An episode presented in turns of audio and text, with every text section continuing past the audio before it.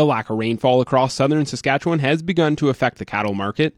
For the last few weeks, prices have begun to slip, and without major rainfall or an influx in feed, that trend may continue. Donnie Peacock, an auctioneer at Swift Current's Heartland Livestock, shared his thoughts. A big portion of this province is drought significant. If it doesn't change, we could see uh, one of the most major sell off of cow herd this fall that uh, seen in my lifetime, and I've been around a while.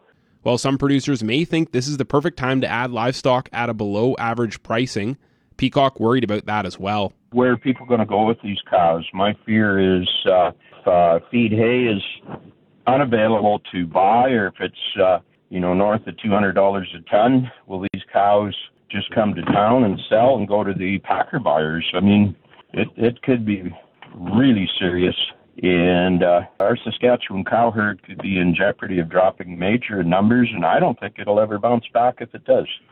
It isn't all doom and gloom, however, as a replacement heifers are yielding good returns, he said. The replacement heifers that people are bringing and hoping to be able to hang on to the mature cows, so far they're very, very strong. Uh, we've had some very good eight weight uh, black, black Rockall heifers trading from by the pound for the feeder market from fourteen twenty up to fifteen hundred and twenty dollars a head. So Peacock added that the market will remain on the edge of the cliff until it's known if some feed will become available.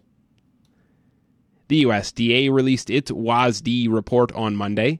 Neil Townsend is with FarmLink Marketing Solutions and shared how the report will affect Canadian producers. From a Canadian perspective, I mean, the wheat numbers were pretty exciting because they really, uh, you know, dropped uh, the wheat yield for spring wheat, for durum wheat, and even for some key white wheats out in the uh, Pacific Northwest. Those uh, balance sheets tightened considerably, and uh, in a normal year, you know, that that would be very beneficial for Canada because, you know, obviously less uh, offshore competition and increased demand from the U.S. market.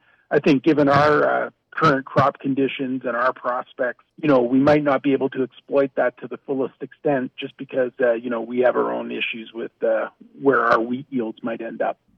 He also spoke on soybeans corn and the soybeans in the U.S. they didn't really change too much. They factored in the uh, larger acres that came out from the acreage report, but they didn't touch the yield. That's typical. They don't really uh, uh, deviate from trend yields in July unless they have a really, really big reason to. So they'll start to do that in August and September. And you know, we expect to see uh, for corn in particular a little bit of a yield drag. You know, due in part to uh, North Dakota, South Dakota, Minnesota, a little bit of Iowa and the Thanks for Farming Tour 2021 will be making a stop in Swift Current today. There will be a quartet of speakers hitting the stage at the Kinetic Exhibition Park. First up, Avery Shepard with Imperial Seeds will share some insight on why and when to use cover crops. Next, Denise Philipchuk from Philipchuk Management Inc. will speak about factors in successful transition planting. After lunch, Chris Boudry will speak about mental health. And the final speaker is Quick Dick McDick, sharing life from the perspective of a Saskatchewan agriculture technician. For Golden West Radio, I'm David Zamet.